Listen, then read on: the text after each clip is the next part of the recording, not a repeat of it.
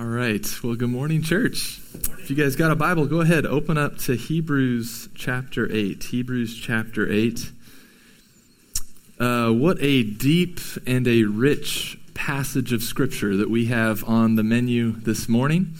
Uh, earlier in Hebrews, we talked about uh, you know there being teaching and preaching on on the meat versus milk. Uh, we are in a meaty chapter here uh, that will need to be uh, chewed on.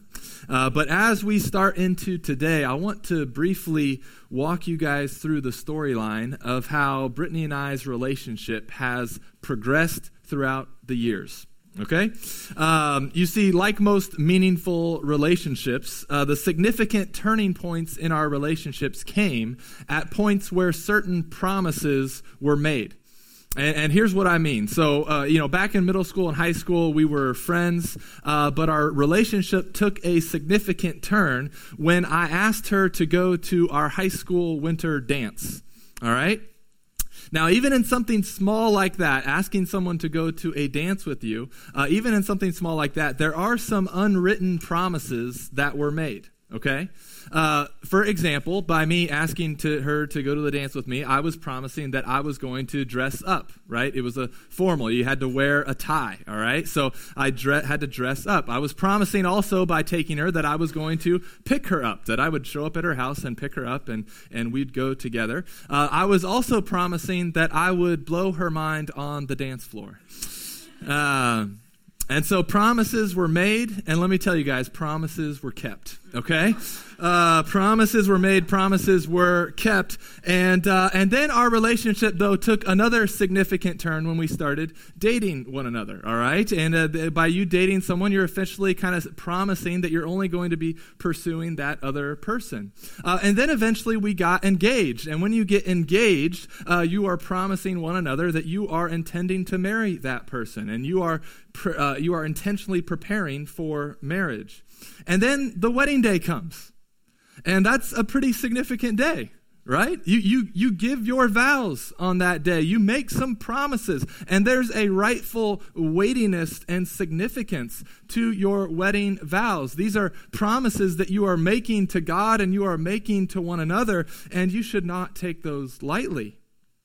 And these promises, you see, all along the way, these promises are absolutely necessary to have a meaningful relationship where covenantal love is both given and enjoyed.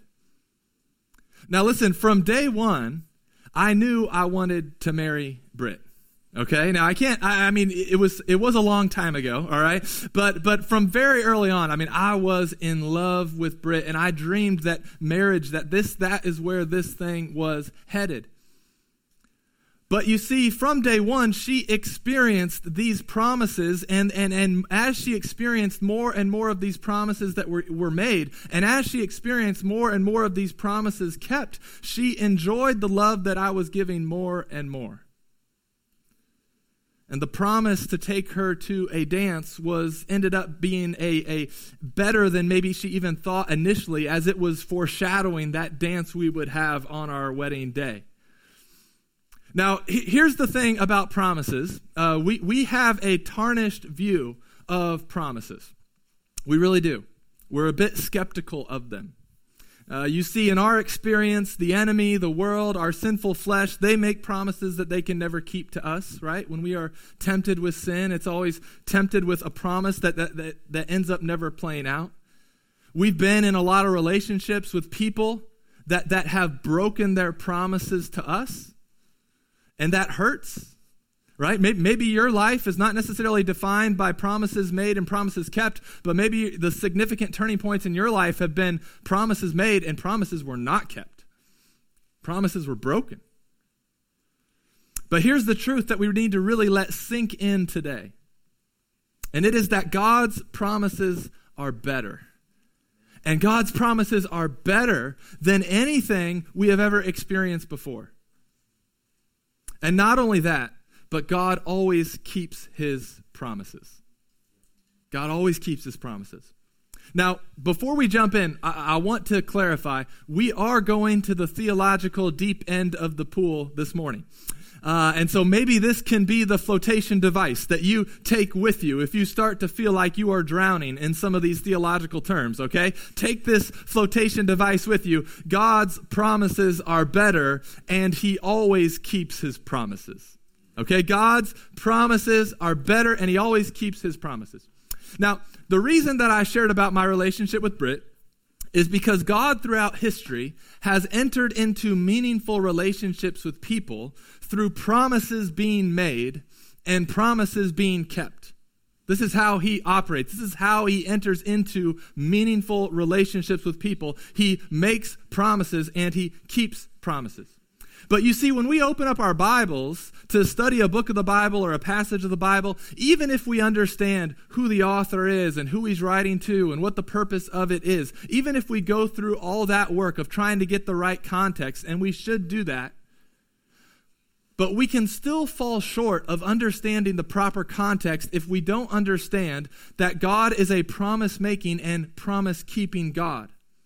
And when we don't see how a passage of Scripture fits into the storyline of the Bible, God's story with His people, how He is making and keeping promises. When we don't see that, we can very quickly, uh, and oftentimes we do, we misinterpret or misunderstand a passage of Scripture. But not only that, we can also miss out on enjoying and resting in the relationship we have been provided with God. And that's really what I want for you guys this morning. I want you to be able to enjoy and rest in the new covenant relationship you have been provided with God through Jesus Christ. And what we'll see this morning is that the Old Testament promises are better than we thought, and the New Testament promises are better than we can even imagine. All right, I, I, hope that's what you walk out of here this morning, uh, uh, coming to you know having an aha moment. The Old Testament promises are better than we thought, and the New Testament promises are better than we can imagine. Because here is what I fear for some of you: I fear that you have not understood the overall storyline of God's relationship with His people, and therefore I fear that you are living like God has asked you to simply go to a winter dance, and we'll just see how this thing goes. And that's nice. Don't get me wrong. Like, that's nice. But if you're still not sure if this relationship is going to last, if you're still not, still not sure if he's going to move on to someone else, uh, you know, after this dance is over, uh, listen, you're not getting the full storyline that God is a promise making and a promise keeping God. But this morning, by the grace of God and the power of the Holy Spirit, my prayer is that we will see how the promises of God have progressed and how they've gotten better and better, and how the Old Testament promises are better than we thought, and the New Testament promises are better than we can imagine. God makes better promises, and He always keeps His promises. So let's pray, and then we will jump into Hebrews chapter 8. Father God, we do come to your word. Lord, reverently, gratefully. Lord, we are, we are thankful that you are a God who has revealed yourself to us, that you have made yourself known, that you have given us your word. And Lord, we ask that it would be nourishment to our souls this morning.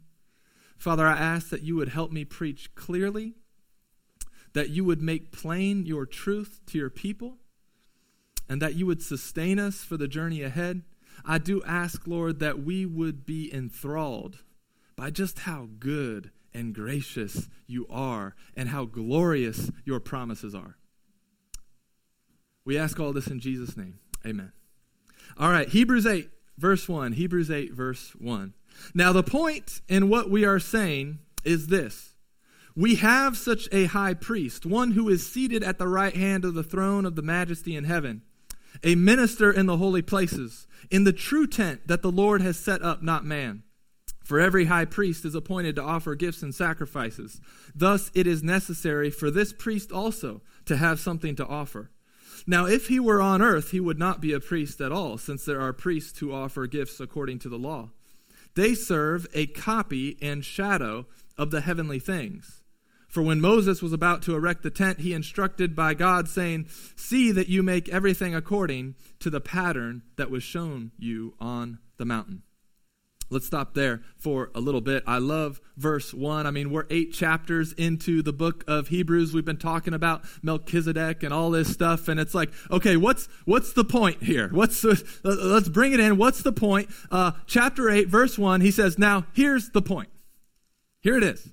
We have a better high priest, and he is the fulfillment of all that was foreshadowed in the Old Testament. And then get, get, this, because he's saying something even more significant than just that Jesus is a little bit better of a priest than the ones before him. He's saying something much more significant. Look at verse 5.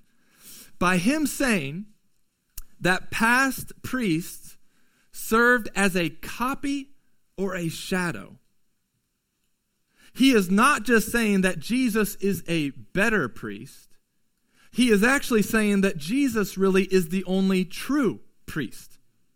You understand that, that, that copy or that shadow language? Like all, all this stuff with the tabernacle and with the temple and the priest, these were copies and shadows of the true stuff which is in heaven.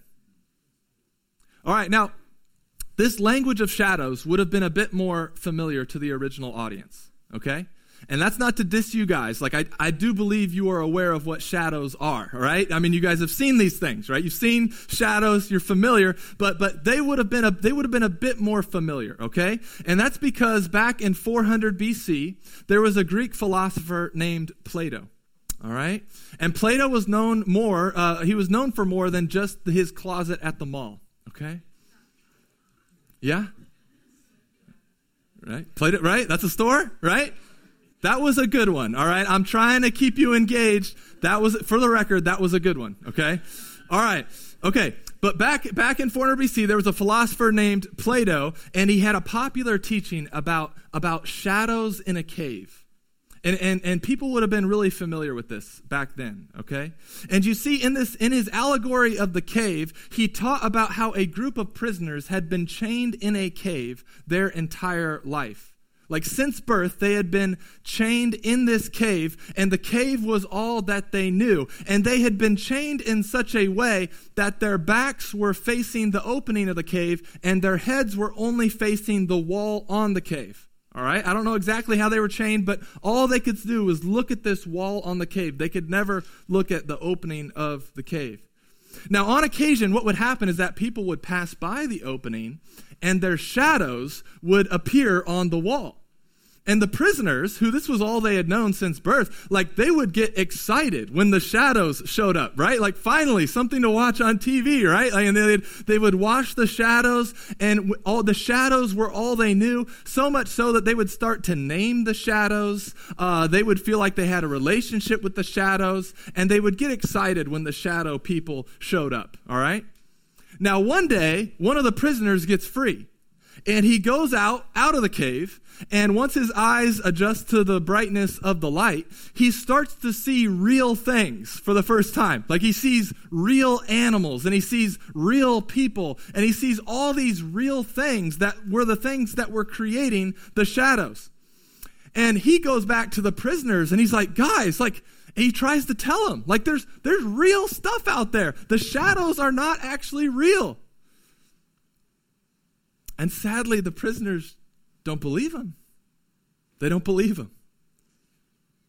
Right? Imagine, I, I, imagine that is somewhat how it looked for the early church, the early Christians, to try to share the gospel with their uh, uh, Jewish family members and friends. They don't believe him. All right, so, so the author of Hebrews is trying to teach us that these things in the Old Testament, like the Levitical priesthood and the temple and the tabernacle, these were all shadows of heavenly realities. When Moses got the blueprint on the mountain, God was not just making stuff up on the fly, He is actually giving Moses a copy of the real thing which exists in heaven. And so here's why it's important for us to understand that, all right? It's important for us to understand that things in the Old Testament served as copies and shadows of the heavenly things it's important because when we talk about the new covenant and the old covenant, which we're going to talk more about that today and hopefully by the time you walk out of here you will understand what both of those things are but but listen if old testament and old covenant stuff are served as copies and shadows of heavenly things then our author is trying to teach us to not look at these things as being on a linear timeline like, like, like, don't look at it as being from this time to, to this time was the old covenant, and then from this time to this time is the new covenant. No, he, he's saying, think of the old covenant as the shadow covenant, and the new covenant as the heavenly covenant. The new covenant is the true substance that has always been in effect. The old covenant was its shadow. And you can't have a shadow without a true substance.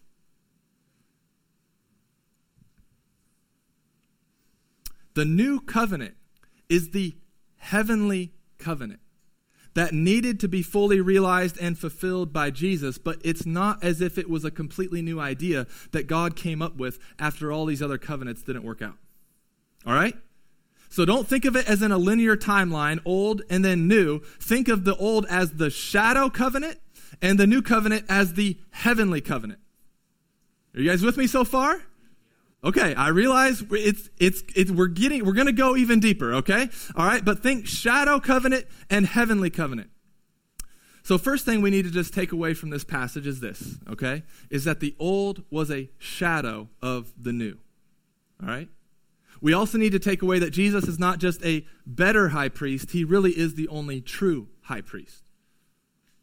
But now I want to take a few minutes and understand covenants a little bit more.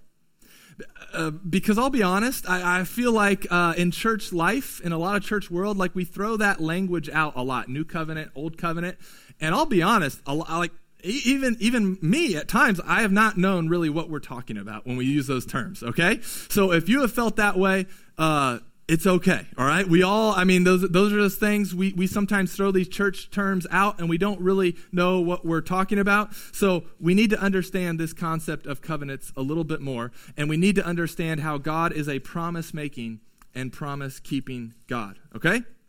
All right we're going to enter in now to talking a little bit more about covenants and then we're going to come back to hebrews 8 um, for a definition on covenants, uh, you'll find a lot of different definitions out there. I think the most helpful one and the one we're going to go with this morning we'll have up on the screen, and that is a covenant is a meaningful agreement that binds two parties into a relationship through promises that are made. I'll say it again. A covenant is a meaningful agreement that binds two parties into a relationship through promises that are made. And although we don't see the word covenant until Genesis chapter 6, when God enters into a relationship with Noah, we do see later in Hosea that although there was not an explicit covenant given between God and Adam, there was an implicit covenant in the garden nonetheless. Because Hosea 6, verse 7 says, But like Adam, they transgressed the covenant right? It, it, implying that with Adam and God, there was a covenant. And this covenant is what has been called by some as the covenant of works. The covenant of works. And we'll start to now have a slide up uh, because I'm, we're going to try to lay out these covenants for you so that you can understand what's going on. Uh, some have called this the covenant of works or the covenant of creation. God creates Adam in the garden. He puts him in the Garden of Eden to work it and keep it and to exercise dominion over creation. Adam's going to have every tree to eat from except one. God promises him that if he obeys, he'll continue to have access to the tree of life, and that if he disobeys and eats from the tree of the knowledge of good and evil, he will surely die right? We see here in the garden God entering into a relationship with Adam through a covenant, through a meaningful agreement. Promises are made. Sadly, what we see is that Adam disobeys. And God, in His grace and His goodness, doesn't strike him dead on the spot, but Adam does start to physically die from that day on. But God, soon after this disobedience, makes another promise. He didn't have to make another promise, but he makes another promise, which has now been called the covenant of grace. The covenant of grace. And this starts when he promises that a descendant of Adam and Eve will rise up to crush the serpent's head. Now, God didn't have to do that. God didn't have to give another promise. He could have just wiped Adam and Eve out right there in that moment. But no, our God gives grace and he makes another promise that he will certainly keep. He makes a covenant of grace. And then the rest of the storyline of the Bible, throughout this progressive revelation, we see God make more and more promises that can now be understood under this heading of this covenant of grace. Now, the covenant of works is still in effect, all right? God doesn't make bad covenants. He doesn't make mistakes when he makes covenants, all right? And so we're going to come back to the covenant of works in a little bit. But under the covenant of grace, we then see in the Bible storyline it progress in Genesis 6 and Genesis 8 when God makes a covenant with Noah. God enters into a relationship with Noah through a meaningful agreement and promises are made. God promises that Noah and his family, after they come out of the ark, that God is never going to again destroy the earth by means of a worldwide flood. And God has been keeping that promise ever since. And we see in this covenant, with the covenant with Noah, we see in this covenant that all creation benefits from it. And in a way, it's foreshadowing that one day all creation is going to be renewed. Sort of like that, right? My dance with Britt in high school, foreshadowing that dance I would have with her on our wedding day. God makes a covenant with Noah. We then see that God makes covenant a covenant with Abraham. In Genesis 12, 15, 17, God makes promises to Abraham. God promises Abraham that he's going to make him into a great nation. He promises he's going to give him land. He promises he's going to bless all the nations through his seed or through his offspring. We see God enter into a relationship with Abraham through making promises. We then see God make a covenant with Moses and the nation of Israel, and this has been called the Mosaic covenant. And oftentimes, this is what theologians or the writers of the New Testament are meaning when they talk about the Old Covenant. All right? So, most of the time, I won't say all the time, but most of the time, when someone's talking about the Old Covenant, they're referring to the Mosaic covenant. But listen, in the Mosaic covenant, we certainly still see a covenant of grace. God rescues his people from slavery in Egypt, and then he gives them the law. It's not that God gives them the law, and if they keep it, then he'll rescue them. No, he rescues his people, then he gives them the law. And we saw a couple of weeks ago that in the law, by God giving them the law, God was graciously showing them and sharing with them his holy nature and character. He was graciously exposing the sin in their own heart and their need of a Savior. I mean, God, right, when He gives the Mosaic uh, uh, covenant, knows that they are not in the same innocent state as Adam because He gives them the sacrificial system. He says, Hey, I know you're not going to be able to keep this perfectly, but here's the sacrificial system so we can still have a relationship together. Here's the sacrificial system so that I can uphold the promises I've made to Adam and to Noah and to Abraham in spite of the rebellion of humanity. He makes this covenant with Moses and the nation of Israel. And then we see God make a covenant with David. God tells David that through his family line, there's going to be a king that will come and protect and fight for and rule over God's people justly and righteously, and he will sit on an eternal throne. Church, our God is a promise making and a promise keeping God. But now we come to the new covenant. The new covenant. And our author is going to, uh, our author of Hebrews is going to quote Jeremiah 31, talking about, prophesying about the new covenant. But listen, understand that the new covenant is not some brand new thing.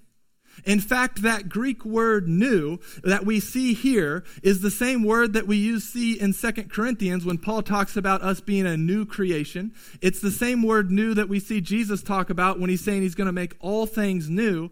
And that word in the Greek is not the Greek word for brand new. There's a different word for brand new. This is the word for a new edition of something. Right? God, God did, you know, Jesus didn't say he's going to make uh, all new things. He said he's going to make all things new, right? There's going to be a, a new edition of them. And so the new covenant is not a brand new covenant, okay? No, the new covenant is Jesus finalizing the covenant of grace and fulfilling the covenant of works. The new covenant is Jesus finalizing the covenant of grace and fulfilling the covenant of works. And that right there is the key you can take, and it will unlock the entire Bible to you. It will unlock to you the joy of the relationship, the new covenant relationship that you have with God. I mean, I mean, right now, I mean, as we see it in, in that lens, now all of a sudden, Jesus being the second Adam or the last Adam, all of a sudden that makes sense, right? Church, behold your Savior who was in the wilderness. He was tempted by the enemy, and yet he perfectly obeyed, unlike our father Adam. He fulfilled the work that Adam failed to do. He fulfilled the covenant of works. Church, behold your Savior, the true substance of the shadow covenant with Noah, who through himself is going to reconcile all creation to God. Church, behold your Savior, the true substance of the shadow covenant with Abraham, who is himself the righteous seed, through whom not just one nation will be blessed, but all the nations of the earth will be blessed, through whom not just some land in the Middle East will be inherited, but through whom the meek will inherit the entire earth. Church, behold your Savior, the true substance of the shadow covenant with Moses, who is himself the true and faithful Israelite, through whom all God's people are rescued from slavery to their sin. They're cleansed by his sacrifice, and they're made a holy nation and a treasured possession of God.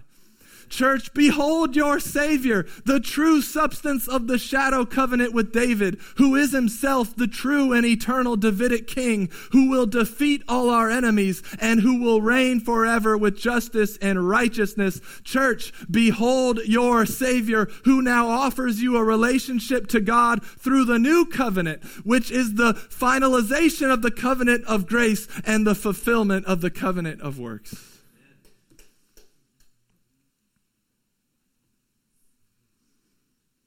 These Old Testament promises are better than we could, that we thought. As we see them play out, as we see how Jesus will finalize them, as we see how they are shadows of the heavenly realities. And it is this new covenant that our author tells us is enacted on better promises. Like, really? Can, can God's promises get better? I feel like we've just covered some pretty good ones, but the answer is yes, they get better. So look back at Hebrews 8, all right? It gets even better as these promises get fully realized and fulfilled. Hebrews 8, verse 6. But as it is, Christ has obtained a ministry that is as much more excellent than the old as the covenant he mediates is better, since it is enacted on better promises.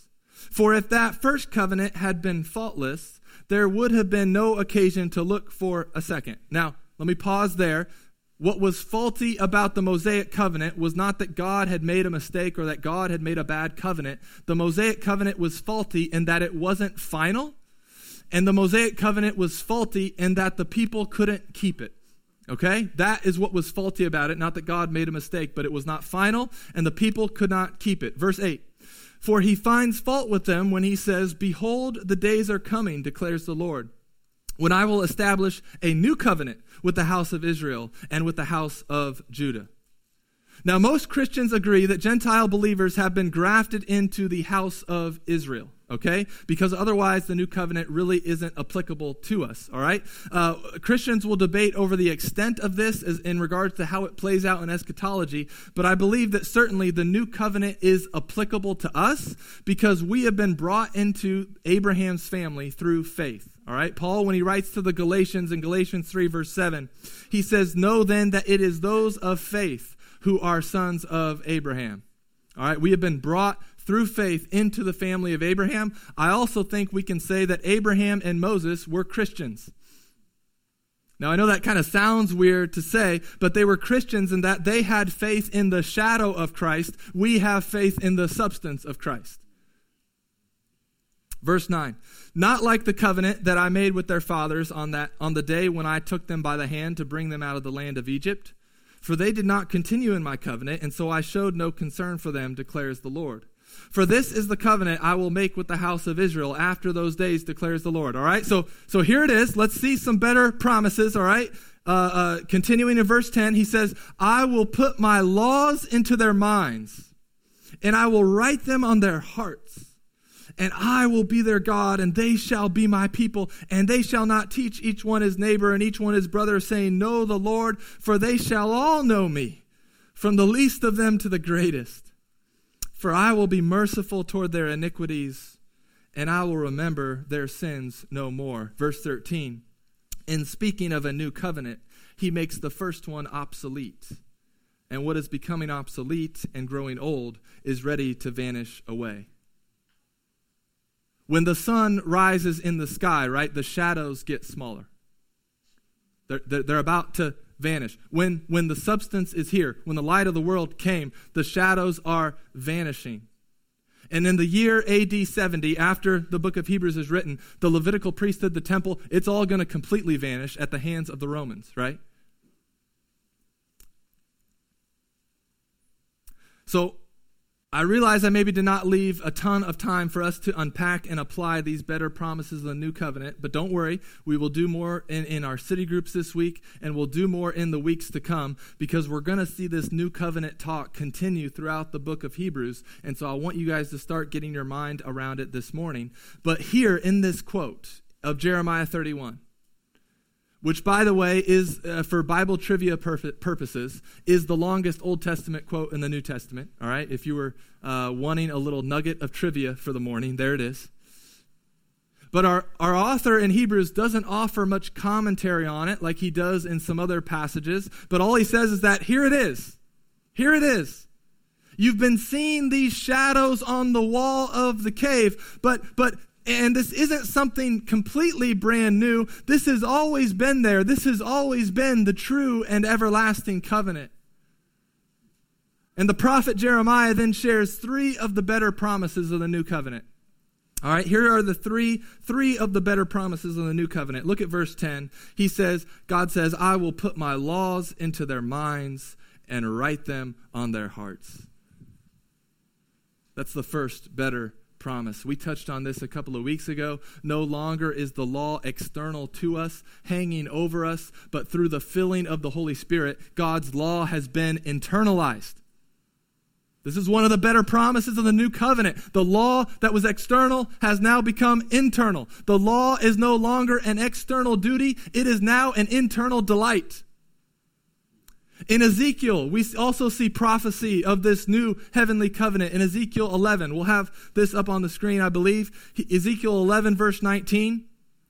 And I will give them one heart, and a new spirit I will put within them. I will remove the heart of stone from their flesh and give them a heart of flesh, so that they may walk in my statutes and keep my rules and obey them, and they shall be my people, and I will be their God. This is what has been known and called the doctrine of regeneration. Regeneration. It's what Jesus was referencing when he told Nicodemus that someone had to be born again to enter the kingdom of heaven.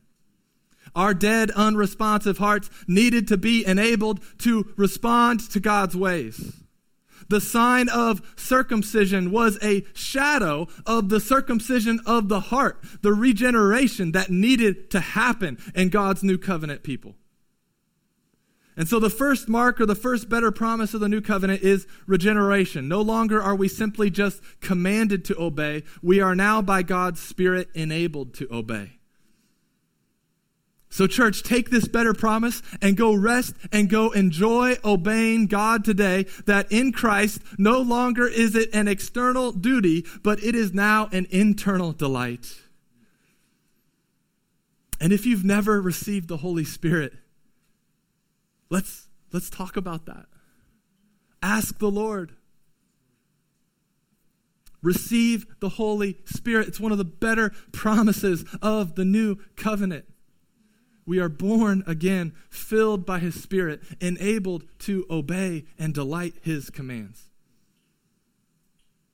Look back at verse 10. Here's the second better promise of the new covenant. He says, And I will be their God and they shall be my people. And they shall not teach each one his neighbor and each one his brother, saying, Know the Lord, for they shall all know me, from the least of them to the greatest. When the Bible speaks of God knowing someone or someone knowing God, it's not simply talking about God knowing some facts about that person.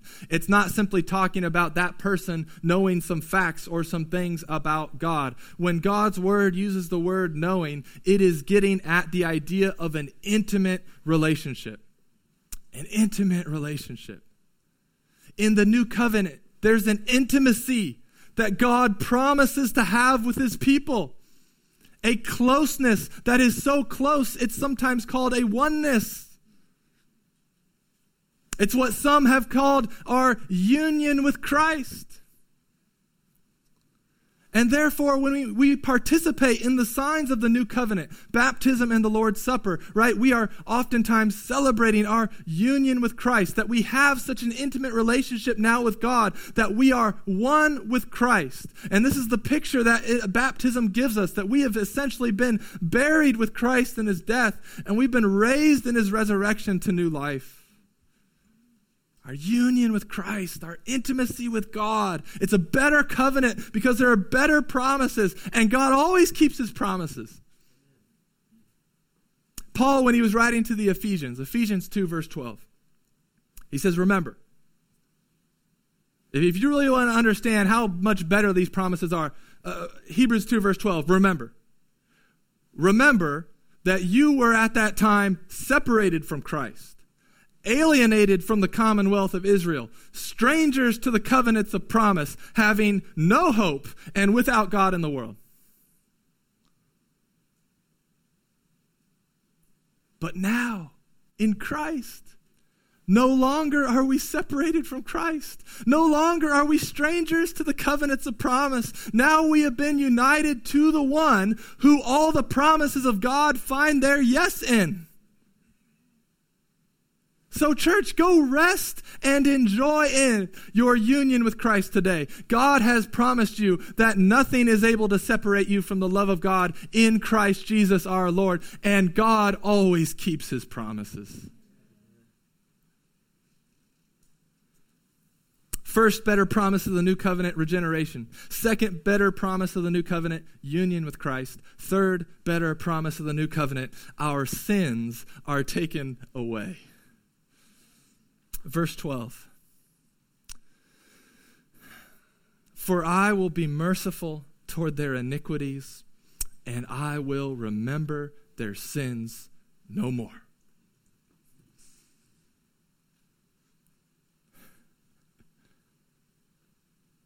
It, it's, it seems too good to be true, right?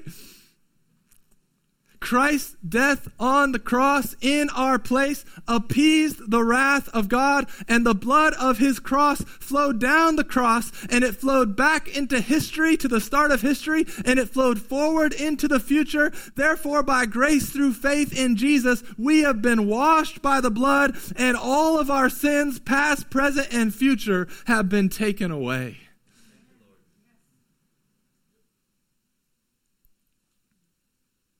In Christ, in the new covenant, all your sin, all your guilt, all your shame has been taken away, church. It's a better covenant because it's enacted on better promises. No longer are our sins temporarily covered over, but they are now permanently taken away. So, church, go rest and enjoy in your relationship with God, your new covenant relationship with Him. Your sins have been taken away. And it is the good news of the new covenant that we desperately need to hear and our world desperately needs to hear. It is the good news of the new covenant that is the complete opposite message from what we see happening in cancel culture today. Are you guys familiar with cancel culture? I'm maybe not the best person to talk about it, uh, but but cancel culture is this phenomenon, right, that's happening where people are being called out for either past mistakes or past sins or maybe some present uh, uh, misunderstandings, and they're essentially publicly shamed, and people are encouraged to boycott their businesses, to to uh, you know deplatform them, to not give them a voice, and a lot of people then end up losing their jobs as people then give in to the voice of the mob of cancel culture. And we see it really happening with, I don't even think it's a political, I think both, both parties and po- politics are, are practicing this to some degree. Now, listen, the instincts of cancel culture are actually correct. The instincts are correct because everyone has sins in their past, and as image bearers of a just God, we do instinctively want every sin to be dealt with and every wrong to be righted. That, that is in us. And that is a good instinct. But the gospel is the good news that our cancel culture is unknowingly longing for. Their longing to cancel is really a longing for sins to be canceled and taken away. And the promises of the new covenant are better promises that our world needs to hear. That yes, everyone has a past and everyone has been in the wrong and done wrong at some point or another. For all have sinned and fall short of the glory of God. But God has not left us to our own destruction. He has initiated a covenantal relationship with us that the Father has ordained, the Son has accomplished, and the Spirit has applied. And all we have left to do is respond with repentance and faith. But one of the hardest things to get our minds around is that the promises God makes are so much better than any promises we've known or experienced before. We can't get our minds around it. We can't believe it. It really does sound too good to be true. But, church, know this that our God does make better promises. The Old Testament promises are better than we thought. The New Testament promises are better than we can imagine, and we can trust Him to always keep His promises. So, church, don't go back to living under the covenant of works.